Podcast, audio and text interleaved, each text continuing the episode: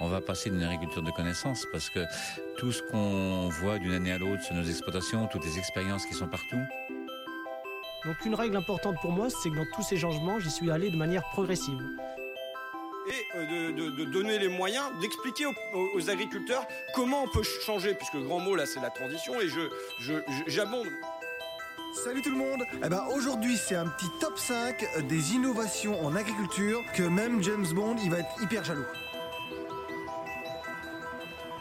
Bonjour à tous, je suis Marion Lemonnier et je suis une passionnée de l'agriculture et de l'alimentation.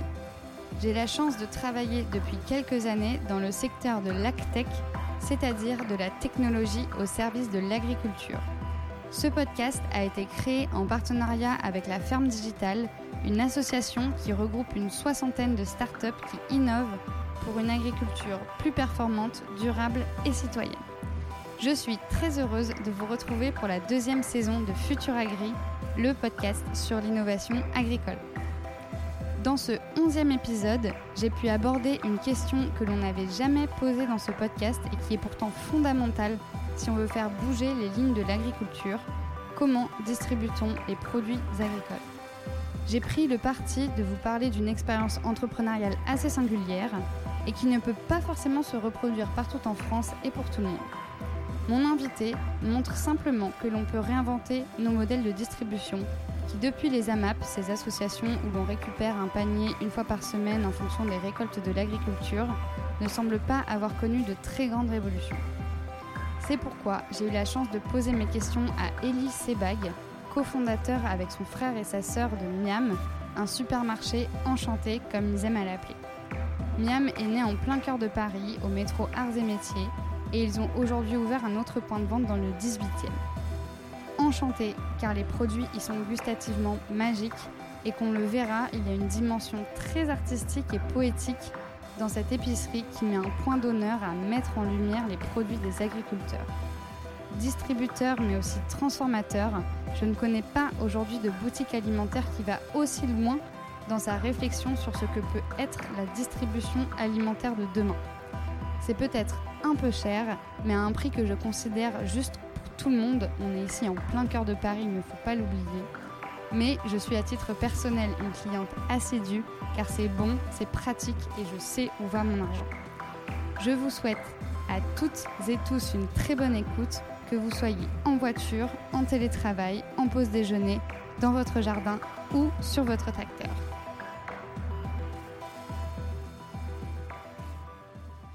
Euh, bonjour Ellie, euh, je suis super contente de te recevoir euh, aujourd'hui. Le sujet du podcast, comme je te, l'ai dit, c'est vraiment les liens entre l'innovation et l'agriculture, montrer en fait qu'il se passe plein de choses nouvelles dans ce secteur. Toi, tu as monté avec ton frère et ta sœur, donc vous êtes trois, un supermarché que vous dites enchanté, qui est surtout rempli de bah, plein de bonnes choses à Miam. Euh, ma première question pour qu'on comprenne vraiment directement euh, bah, ce que vous faites et surtout comment vous travaillez, euh, c'est aujourd'hui dans ce supermarché-là, vous distribuez les produits de quels agriculteurs et comment est-ce que vous travaillez avec eux? Donc peut-être déjà nous dresser un panorama de avec qui vous bossez, pourquoi vous bossez avec eux. Ok, bah merci pour l'invitation déjà. Euh, alors aujourd'hui chez Miam, on travaille avec à peu près 120 producteurs euh, qui sont un peu partout en France et qui ont euh, répondu un cahier des charges qu'on s'est nous un petit peu fixé euh, en amont. Euh, ce cahier des charges, on l'a défini en allant euh, à leur rencontre. Donc pendant plus d'un an, on a visité près de 200 exploitations dans lesquelles on a passé du temps, parfois plusieurs jours chez eux, en dormant là où ils habitaient, là où ils cultivaient, pour vraiment s'immiscer et comprendre vraiment le, le, le travail qu'ils pouvaient accomplir. Euh, et du coup, on a essayé de, travailler avec des, d'abord des gens avec qui on était euh, en lien et on avait réussi à accrocher sur les valeurs du projet que nous on voulait développer et le leur. Euh, donc c'est souvent des petites exploitations artisanales dans lesquelles ces personnes travaillent en famille très souvent, donc ça a brisé quand même un peu la glace qu'on arrive nous aussi en, famille et qui reprenait un peu les éléments de base de l'agriculture C'est-à-dire que euh, la plupart des tâches euh, sont faites euh, manuellement, que ce soit la, coupe, la taille, se, faisait souvent la main. le fait de ne pas traiter avec des intrants chimiques, d'avoir de, d'avoir des traitements naturels qui étaient un peu des, des préparation maison, des choses euh, avec du talc, du purin d'ortie, qu'on arrive à entendre parfois, et qui euh, permet de garder euh, effectivement une biodiversité et de la vie dans les exploitations. donc voilà, on a essayé de de, rassembler euh, quelques facteurs qui nous paraissaient du bon sens. Nous, on vient pas de ce milieu-là. Euh, on pourra y revenir, mais on vient de monde de la restauration, de la food et du, de la distribution. Euh, mais on a essayé de reprendre un peu des, des, éléments factuels qui nous semblaient du bon sens pour sourcer ces producteurs. À 80%, ils sont labellisés bio chez Miam. et du coup, on appelle ça, nous, du bio un peu artisanal. donc, c'est un euh, c'est un bio à petite échelle sur des petites exploitations avec des, des où les, agriculteurs effectivement prennent soin aussi de du personnel qui travaille et des, de leurs équipiers sur, sur les exploitations, euh, ce qui nous paraissait aussi important que de ne pas mettre de pesticides euh, sur, sur les terres ou les produits. Hyper intéressant, effectivement. Du coup, il n'y avait pas un, cahier des charges hyper technique, etc. Mais peut-être vous vous êtes juste dit aussi en arrivant dans les champs, bah, ok, ça en fait, on aurait trop envie de manger ces produits-là, nous. Et du coup, on va les proposer à nos clients, quoi. C'est ça. Euh, le, le, fait que hum, les produits soient donc euh, sans, sans, traitement chimique, c'était c'était vraiment un point central. Donc mm. euh, souvent, on a, on a pu demander les analyses de résidus des sols de certains de nos producteurs pour s'assurer de, de, de, ces choses-là. Évidemment, les certificats bio pour ceux qui, qui l'avaient. et et, voilà et, euh, et, effectivement écouter, le, écouter effectivement échanger avec eux comprendre un peu leur façon de travailler et souvent leur philosophie bah, nous amenait à savoir si on était sur la même longueur d'onde ou pas et la plupart euh, ne sont pas effectivement des agriculteurs de, euh, de père en fils souvent ça a été des agriculteurs qui ont été amenés à être en reconversion entre il y a 5 et 10 ans. Et donc du coup ça a été un switch dans leur vie, un moment qui leur a donné envie de se rapprocher du sol, de la terre et de revenir à des choses concrètes. Et ça, ça en dit déjà long sur la façon dont ces personnes-là ont envie d'aborder le sujet. Et donc, euh, on est quand même un peu plus en confiance, on va dire, ou un peu plus euh, euh, aligné sur la façon dont ils perçoivent le futur et dont ils ont envie de changer les choses. Trop bien. et du coup, après, vous avez trouvé effectivement là, tous, vos, partenaires, tous vos agriculteurs. Comment aujourd'hui vous travaillez avec eux? C'est quoi le, deal? euh, est-ce que, euh, enfin, c'est des choses toutes bêtes, mais tu vois, c'est quoi les, un peu les contrats euh, type Est-ce que c'est eux qui vous amènent les produits Est-ce que vous avez des plateformes logistiques J'y connais rien, c'est le milieu de la distribution à cette échelle-là en tout cas, donc explique-nous comment ça se passe ensuite au quotidien, quoi. Alors ça se passe, ça se passe de manière différente pour chacun des producteurs. Donc c'est chacun des producteurs a un peu son son mode de fonctionnement. Euh, la plupart euh, sont sur des petites exploitations, donc ils ont la possibilité de venir nous livrer eux-mêmes.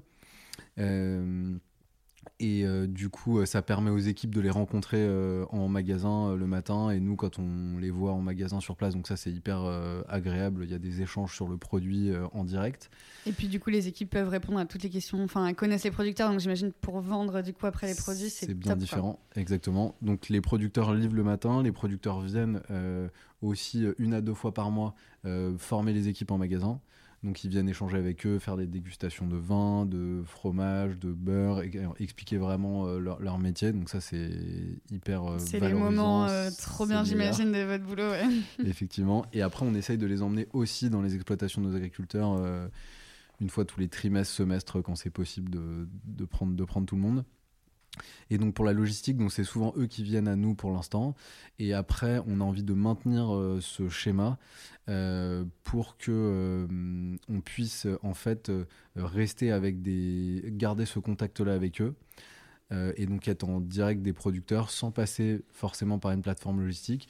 Et ça, ça va nous, enfin nous, ça va nous, nous, nous obliger à à continuellement avoir de nouveaux producteurs à chaque fois qu'on ouvre un nouveau magasin, parce que les productions sont de petites exploitations souvent, euh, comme on l'a dit, et donc euh, peuvent approvisionner un magasin ou deux. Et donc ça permet d'avoir aussi des offres euh, qui varient d'un magasin à l'autre et de garder ce contact direct voilà. Et nous, après, donc, tu parlais un peu de, effectivement d'agriculture et de technologie. Nous, on a essayé de, de mettre en place un outil de commande auprès de ces producteurs qui prennent en compte effectivement leur jour de livraison, leur minimum de franco de, de, de port, le, le, conditionnement des produits dans lesquels ils nous livrent, euh, la DLC des produits. Et donc tout ça, ça nous aide à un peu faire en sorte d'avoir le magasin le plus rempli possible et d'avoir le moins de pertes. Euh, euh, dans ce magasin-là. Donc voilà. et aujourd'hui, technologiquement développer votre propre outil, quoi. Exactement. Et, aujourd'hui, on essaye d'automatiser certaines tâches d'un milieu très artisanal et dont les outils pour ça sont encore pas, pas forcément développés. Et puis, l'idée du coup aussi, ça a peut-être euh, d'ouvrir euh, plusieurs magasins. Là, vous venez d'ouvrir euh, un deuxième. Jamais 203. Exactement, et on essaye de. Qu'il faut être capable de, après de, de, changer d'échelle sans en gardant le côté aussi bah, circuit court, vente directe, etc., direct producteur. Quoi. Complètement. C'est à ça que cet outil va nous, va nous aider. Et, et, et, voilà, nous on se dit le plus de producteurs qui travaillent euh, avec ces valeurs-là et cette, ce côté sain, ce goût et euh, ces produits de saison euh, en France, et ben, au plus on sera à même d'ouvrir de nouveaux Miam et on, attend en fait ces rencontres-là pour aussi ouvrir de nouveaux magasins. Et puis eux, ça doit les rassurer aussi. Enfin, il y en a beaucoup et on en reparlera, mais qui effectivement se lancent dans leur, la vente directe eux-mêmes, etc. Sauf que bah, c'est aussi euh, plein, enfin c'est contraignant pour eux, ça leur prend énormément de temps. Enfin, moi j'en ai croisé plein qui me disent, ok, c'est cool la vente directe, etc. Mais en fait, on peut pas tout faire, on peut pas avoir tous les métiers, toutes les casquettes. Euh, en fait, il y en a qui, par exemple, l'ont fait se rendre compte qu'en fait la vente, le lien avec le client et tout, ce qu'ils adorent, c'est être dans leur champ avec leurs patates et euh, c'est tout quoi. Et donc on peut pas tout faire et ça doit être hyper euh, confortable pour eux de bosser avec euh, Miam où ils savent que jusqu'au bout ça va respecter leurs valeurs, mais bah ils sont pas vendeurs quoi. Ouais. Non non complètement et, et je pense que ça les rassure aussi effectivement de savoir qu'on qu'on respecte un peu leur, leur, travail entre guillemets et la façon dont on a essayé de mettre ça en avant c'est de euh, d'être peu regardant vis-à-vis de l'aspect du produit. Donc euh, on prend ce que les producteurs nous donnent. On n'est pas là à refuser des colis parce que un produit est abîmé ou les clients sont au courant chez Miam. J'ai déjà pris euh, des carottes un peu un peu cassées ou quoi mais voilà, en fait, ça éduque les gens aussi, quoi, à se dire, euh, bah tiens, s'il n'y a que ça, euh, je prends, quoi, c'est bon. Et j'ai l'impression que les gens commencent à prendre le pas et, à, suivre un peu ce, discours-là. Et euh, on essaye aussi de maintenir des prix qui soient les mêmes que ceux qu'ils auraient pratiqués ou qui pratiquent eux quand ils vendent à la ferme ou sur les marchés. Donc ça, ils en sont souvent ravis de se dire le distributeur est pas en train de se faire une marge. Voilà, donc, on est aligné avec eux là-dessus. Euh, donc ça, c'est vraiment quelque chose de, très important et je, on sent que ça, permet de retrouver un, équilibre et on ne négocie pas euh, les prix euh, qu'ils nous présentent eux quand ils ont des productions en début de saison, milieu de saison, fin de saison. Et c'est à nous un peu de faire notre notre choix de prix pour qu'il soit le même euh, tout au long de l'année, en prenant en compte qu'il y a des aléas euh, climatiques de la vie euh, pour eux. Et, voilà, donc on, est vraiment sur des relations de, long terme, de partenariat. Tous les producteurs avec qui on travaille depuis le début sont encore chez Miam et grandissent avec nous. On leur, on leur maintenant qu'on a un peu de visibilité, on peut leur, leur donner un peu nos prévisionnels de vente. Et euh, du coup ça leur permet de planter en amont d'une saison à l'autre et euh, d'enrichir aussi leur champ avec de nouveaux produits. Et donc, euh, donc vraiment il y a un vrai, un vrai lien fort entre, entre eux et nous. Et, et on y va enfin 3-4 journées par mois on est, on est avec eux quoi. Encore. Ouais, c'est important de, de garder, de garder ce rythme-là aussi. en tout cas, du coup, c'est si on se place du point de vue de l'agriculteur, c'est un changement complet de paradigme euh, par rapport à la distribution euh, classique qui euh, fixe ses prix, qui fixe ses conditions, qui n'échange pas, etc. L'autre, je trouve, innovation qu'il y a dans, dans Miam et qui part d'un gros problème de la distribution alimentaire, c'est les pertes. Euh, ben, on travaille sur du frais avec euh, des euh, dates de consommation assez courtes. donc du coup, bah, souvent, voilà, on, en perd une bonne partie. Vous, vous avez complètement contourné le problème, vous en avez fait une énorme force. Euh, Est-ce que tu peux nous en dire plus? Ouais, c'est vrai que chez Miam, par rapport aux autres euh, épiceries ou, euh, ou- ou grandes surfaces, on a énormément de produits frais. On a peut-être 80% du magasin qui sont des fruits, légumes, crèmeries, fromage, donc tout est extra frais, on va dire. Et donc, euh, on a pensé directement, euh, en ouvrant ce premier magasin, à ouvrir une cuisine en parallèle. Euh, du coup, ma sœur était restauratrice pendant 7 ans et mon frère était euh, cuisinier pendant 4 ans dans des restaurants gastronomiques. Et donc, eux, ils ont cette culture de, de faire des, des produits cuisinés. Et donc, on a, on a mis en place des recettes euh, à partir de produits bruts de nos producteurs et euh, qu'on transforme donc de manière régulière toute l'année pour que les gens aient ces produits-là et euh, qui nous permet aussi de retravailler les produits un peu plus abîmés du magasin ou les fromages ou euh, crèmeries en DLC qui arrivent euh, bientôt à, à- expiration. Et donc ça, c'est un vrai challenge pour eux parce qu'ils doivent en réinventer euh, bah, régulièrement. Il y a des produits différents qui arrivent au labo. Donc parfois, il y a des choux, euh, on fait du coleslaw. euh, parfois, il y a du concombre, on fait du tzatziki. Enfin, régulièrement, ça change. Et c'était aussi une de nos... Ça répond aussi à une de nos envies qui était de- d'apporter de la nouveauté régulièrement. Et ça, on essaye de se mettre un challenge que toutes les semaines, deux semaines chez Miam, quand tu reviens, tu puisses retrouver un nouveau produit. Euh, et ça participe de justement euh, ce retravail des produits un petit peu euh, parfois abîmés.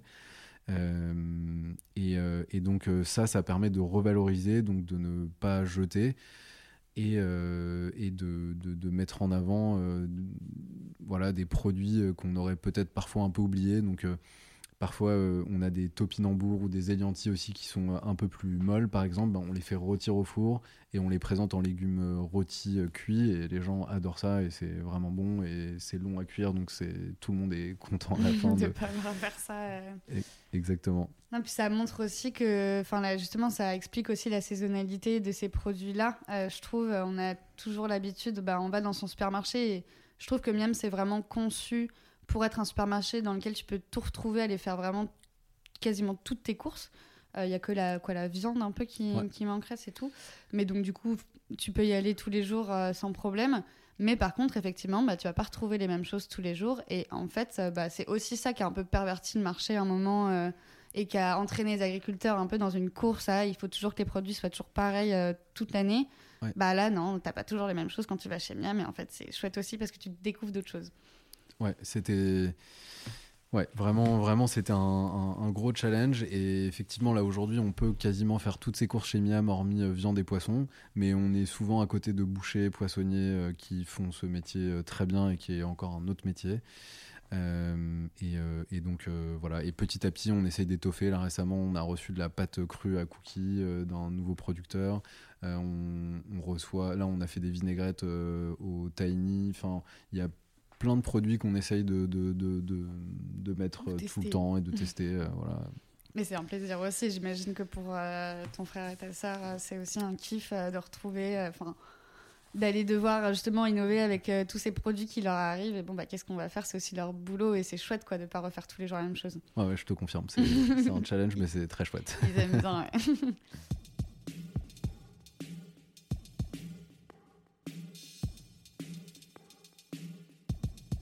que quand j'ai réfléchi un peu au, au- là à l'épisode, ce que je trouve hyper intéressant aussi un peu dans le modèle, euh, c'est que vous avez bah, déployé toutes ces activités là.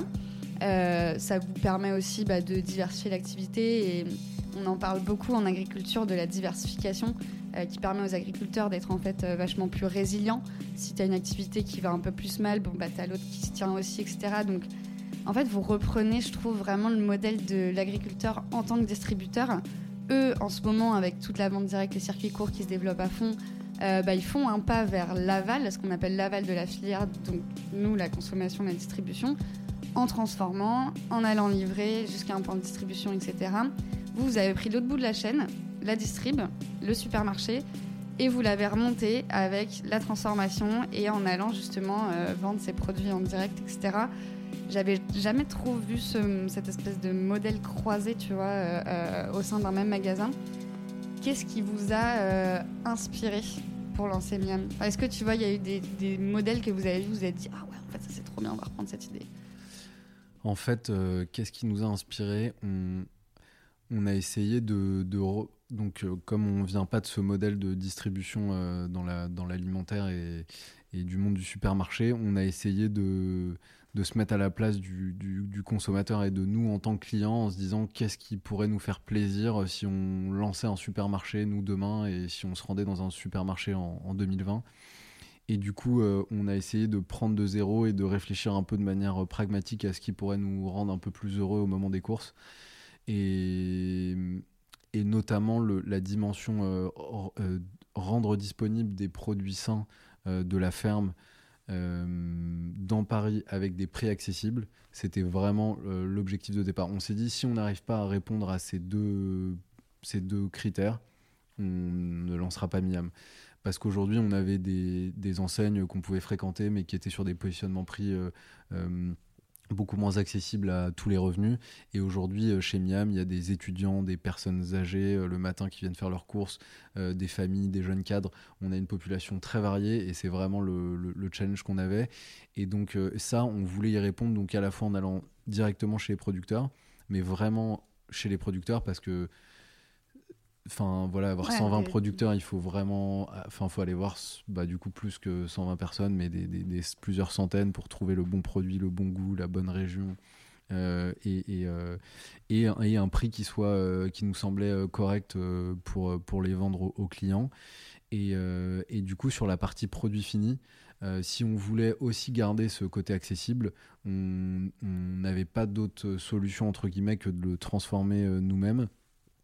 Et donc euh, c'est en ça qu'on a essayé de, bah, s'appuyer sur nos forces et sur les forces notamment de ma soeur et de mon frère qui sont euh, cuisiniers, et donc de pouvoir transformer ces produits, les valoriser et en les proposant avec des, prix euh, qui, restaient du coup sans intermédiaire. Donc euh, euh, tout- toutes ces décisions un peu qu'on a prises euh, étaient dirigées vers euh, des produits sains et un prix euh, accessible. Ok. Et euh, mais ça, ça, est-ce que ça existe euh, déjà ou peut-être dans d'autres pays Euh, Parce que enfin, moi, j'avais jamais vu un supermarché comme ça perso. Euh, tu vois des, des espèces de modèles comme ça. Vous en avez vu ou? Non. non Non, enfin, on, franchement, on s'est pas mal baladé un peu partout en France. On a été en Belgique, on a été dans les pays un peu scandinaves, euh, à, à l'occasion de voyages même aux États-Unis. Euh, mais euh, en, ouais, d'intégrer un laboratoire euh, dès le départ et de cuisiner, euh, on l'a pas encore euh, dé- découvert. Trop classe.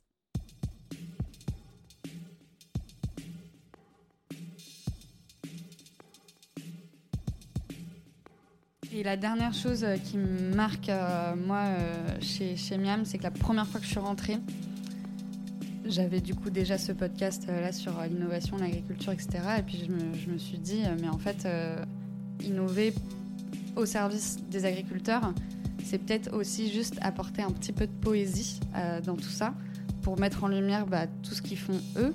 Il y a le magasin, enfin, je, juste j'invite tout le monde à, aller voir, juste aller voir. C'est tout un univers. Il y a la déco. J'ai découvert cet artiste là qui fait euh, les, les petits objets en papier, c'est magnifique. Euh, les étiquettes sont incroyables. Tout est, enfin voilà, tout est léché, tout est super beau. Euh, les équipes aussi, elles sont habillées, etc. Enfin voilà, il y a vraiment un sens artistique de l'alimentation euh, chez Miam. Que, je trouve que vous avez poussé le truc à fond.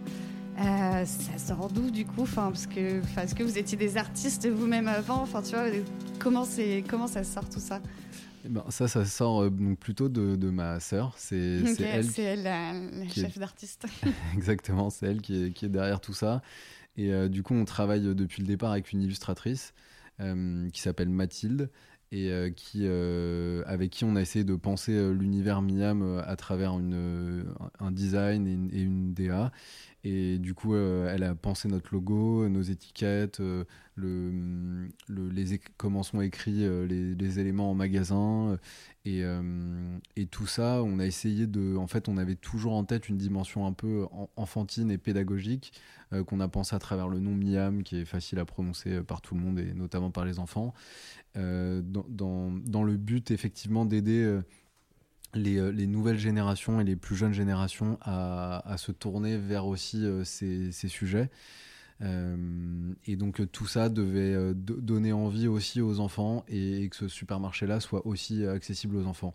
ma sœur était enceinte quand on a réfléchi au premier Miam et pendant qu'on faisait cette tournée producteur, donc je pense que ça, ça a dû aussi jouer et, et la travailler. Et, du coup, c'est un bon lien parce qu'aujourd'hui, depuis le démarrage, on essaye de, de travailler avec euh, cette association qui s'appelle l'école comestible et euh, qui, elle, a pour but de, sensibiliser les enfants au goût et aux produits bruts. Et donc, euh, il y a des ateliers qui sont faits par d'autres comme le Zingam, comme des chefs cuisiniers et d'autres épiceries et partenaires qui viennent dans les écoles et qui prennent du temps pour, pour justement démocratiser ces, produits un peu naturels et dire qu'on peut manger aussi sans forcément acheter des produits tout faits. Et ça, c'est vraiment la, finalité de Miam. On se dit qu'on aura réussi euh, réellement quand euh, tous les plus jeunes et tous les enfants de maternelle, de primaire, du collège euh, auront été sensibilisés à ça et se diront que c'est possible de manger sainement et de pouvoir cuisiner chez soi des bons produits. Ouais, c'est clair. Il y, a, y, a un truc que je trouve génial. Je crois que vous avez sorti une vidéo sur Insta il n'y a pas longtemps où, du coup, vous avez mis à disposition des espèces de mini caddies pour les enfants et du coup, ils peuvent se servir tout seuls. Et je, je trouve que juste Enfin, fallait y penser, c'est tout simple. Mais juste l'enfant, quand il a. Enfin, je sais pas, c'est comme quand on était petit et qu'on allait à la pêche. Bah, on n'aimait pas le poisson forcément, mais une fois qu'on l'avait pêché, bah, on était obligé de le manger, puis ça nous excitait un peu plus forcément de le manger une fois qu'on l'avait pêché. Bah, là, c'est pareil, quoi. C'est eux qui mettent dans leur caddie le truc, quoi. C'est une idée qui est géniale. Et d'ailleurs, c'est un moment euh, toujours compliqué quand ils rendent le caddie à la fin. Il y a des pleurs, euh, c'est assez, euh, complexe à gérer. Bientôt, leur sortir un petit, un petit porte-monnaie pour qu'ils puissent payer eux-mêmes. Trop bien. Est-ce que tu as une info, enfin, tu vois, quelque, un, quelque chose que as, en plus que tu as envie de partager, que tu as l'impression qu'on n'a pas abordé là? Ouais, écoute, on, on, essaye de. Notre prochain euh, projet euh, qui est mm. complémentaire à Miam, c'est de pouvoir passer encore un peu plus de temps avec les producteurs euh, pour à la fois les mettre en contact parce que certains ont des, potentiellement des astuces, des conseils à se donner parce qu'on s'est rendu compte que souvent ils étaient parfois un peu seuls dans leur prise de décision et dans leur choix et donc pouvoir leur faire gagner du temps en échangeant entre eux. donc ça, on essaye de le mettre en place et nous aussi, on va essayer d'apporter ben, de notre temps pour les aider à ben, parfois passer une étape euh, de, de petite exploitation à euh, gagner du temps et pouvoir développer d'autres produits et justement euh, pouvoir prendre un peu plus de plaisir aussi dans leur travail en, se dégageant du, du, temps de qualité pour embaucher, se reposer. embaucher. embaucher des gens, ça c'est vraiment le sujet de l'agriculture. Voilà, et donc en leur donnant de la visibilité, nous, sur ce dont on a besoin, en les aidant un peu à à avoir euh, effectivement euh, du, du, temps euh, pour, pour de la réflexion et en leur apportant un peu nous notre peut-être nos, nos, connaissances qui peuvent être complémentaires avec eux et ben faire qu'ils vont être encore plus épanouis et plus plus forts dans, dans, dans ce qu'ils font sans prétention aucune hein, mais on s'est dit que l'échange entre eux et avec nous potentiellement pouvait aider tout le monde à, mm. à, à avancer Ouais, c'est clair. Et puis, est-ce qu'il y a d'autres euh, vocations qui se fassent aussi? Là, y a, on voit toute l'installation qui est assez euh, importante dans l'agriculture de justement ces néo-ruraux. Euh, mais bon, ça reste quand même un métier qui est très complexe, très difficile d'accès. Et si effectivement, je trouve, il y a ces échanges-là entre eux, bah, justement, eux, toutes leurs techniques, tout ce qu'ils ont développé, comme aussi en termes de process, etc., c'est hyper intelligent ce qu'ils font. Euh, et aussi, bah, nous, urbains, euh, et, tout ce qu'on tout ce qu'on peut penser, développer, etc. Bah, du coup, ça peut permettre effectivement de rendre le métier un peu plus accessible euh, à tous, quoi. Tout à fait, tout à fait. Eh ben, merci beaucoup, Ellie.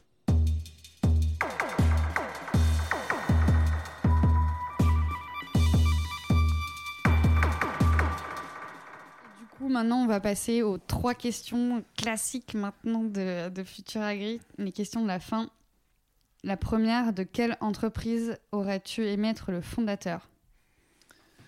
Ben, C'est une très bonne question. Euh, je pense que j'aurais euh, j'aurais été fier d'avoir créé euh, Make Sense. Ok. Euh, du coup qui est euh, un peu compliqué à définir, mais qui est, euh, une entreprise où, déjà le, management est très libéré, c'est une entreprise libérée et les, ils proposent donc des, programmes de formation pour tout type de profils qui ont envie de lancer des projets, de, de, se retrouver dans des communautés et de, s'épanouir. Ouais, ça a l'air d'être vraiment quelque chose de très très chouette, effectivement. la deuxième question, qu'est-ce qui te rend le plus heureux au quotidien? Ce qui me rend le plus heureux, c'est de pouvoir euh, approfondir euh, nos relations avec les producteurs avec qui on travaille aujourd'hui et euh, d'en voir rejoindre l'aventure régulièrement, chaque semaine, chaque mois. D'ailleurs, ça se fait un peu, j'imagine, par bouche à oreille aussi? Oui, complètement. Les producteurs avec qui on travaille nous recommandent des voisins, des, contacts qui, qui, peuvent avoir localement. Et nous, on fait souvent les marchés à Paris et en région et un peu partout en France pour en rencontrer de, de nouveaux. Trop bien. Et la dernière question, quelle personne euh, aimerais-tu entendre dans un futur épisode de Futur Agri eh ben, une personne avec qui on échange maintenant depuis quelques semaines euh, et quelques mois pour, euh, pour Miam aussi, avec qui on, va certainement travailler ensemble, c'est Quentin Sagné du coup, qui a lancé Greenback, qui se veut être la nouvelle agence de notation des sols.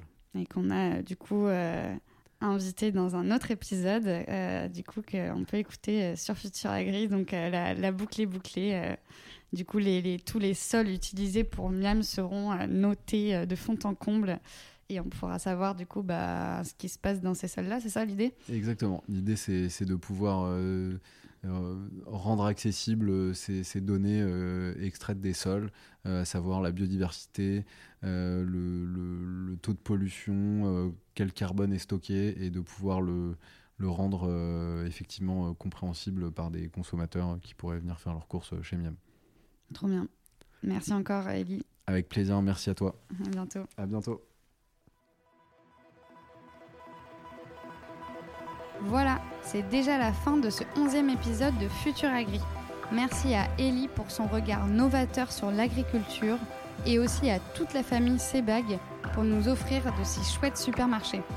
Si certains pour agir décident de plus en plus de se reconvertir et de devenir agriculteurs, cette fratrie a décidé de créer un espace hybride entre vente directe, artisanat, cuisine et démarche artistique pour rapprocher villes et campagnes, urbains et ruraux, jeunes et moins jeunes, connaisseurs et amateurs de bonne bouffe.